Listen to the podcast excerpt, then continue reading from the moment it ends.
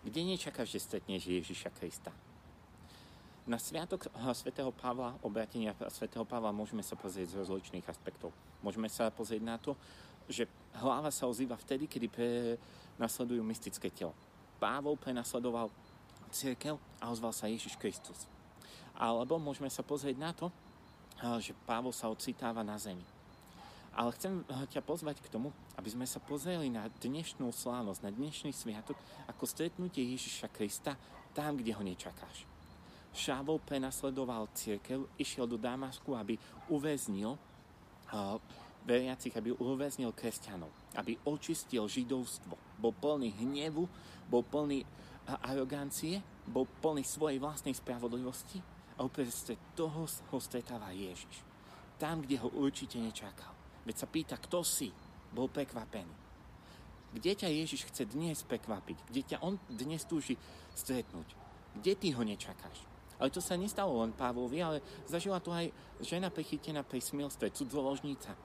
Vtedy, kedy ju išli ukameňovať, kedy mala byť odsúdená na smrť, Ježiš Kristus je tam prítomný a dáva jej nový život. A toto chce urobiť nielen v živote Šávla, ktorého premenil na Pavla, nielen v, v živote cudzoložnice, ale chce to urobiť v živote každého jedného z nás. Kde ty ho nečakáš? Tam Ježiš ťa dnes chce stretnúť. Ale verím, že na dnešný sviatok nám eh, Ježiš dáva milosť nielen ho stretnúť tam, kde my ho nečakáme, a chce nám otvoriť oči, aby sme mohli ho uvidieť aj v živote ľudí, nad ktorými sme my zlomili pálicu. V živote možno tých, ktorí v našich očiach sú zatvrdili hriešnici, alebo možno už nečakáme, že sa zmenia, že už sa neobrátia. To isté prežíval Ananiáš, keď ho pán posielal za Šavlom. On hovoril, áno, ja viem, že má prístup a má prenasledovať veriacich. Ale Boh ho poslal aby ukázal, že Ježiš je živý aj v živote Šávla. To sa stalo aj v živote Petra, keď ho poslal pán ku pohánom do Korneliovho domu a zrazu zažili nové trojice. Toto nie je len nejaký optimizmus, že zrazu všetci sa obrátia, že zrazu všetkým bude dobre. Nie.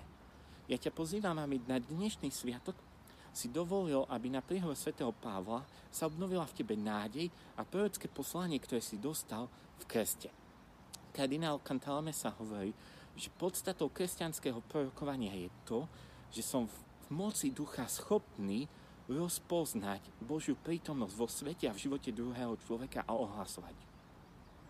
Skús dnes v modlitbe poprosiť Božieho ducha, aby ti ukázal, pre koho máš byť Ananiášom, pre koho máš byť Petrom ako pre Korneliov dom.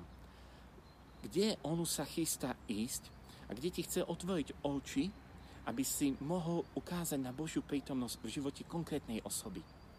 Církev dnes potrebuje ľudí, ktorí budú prorokmi.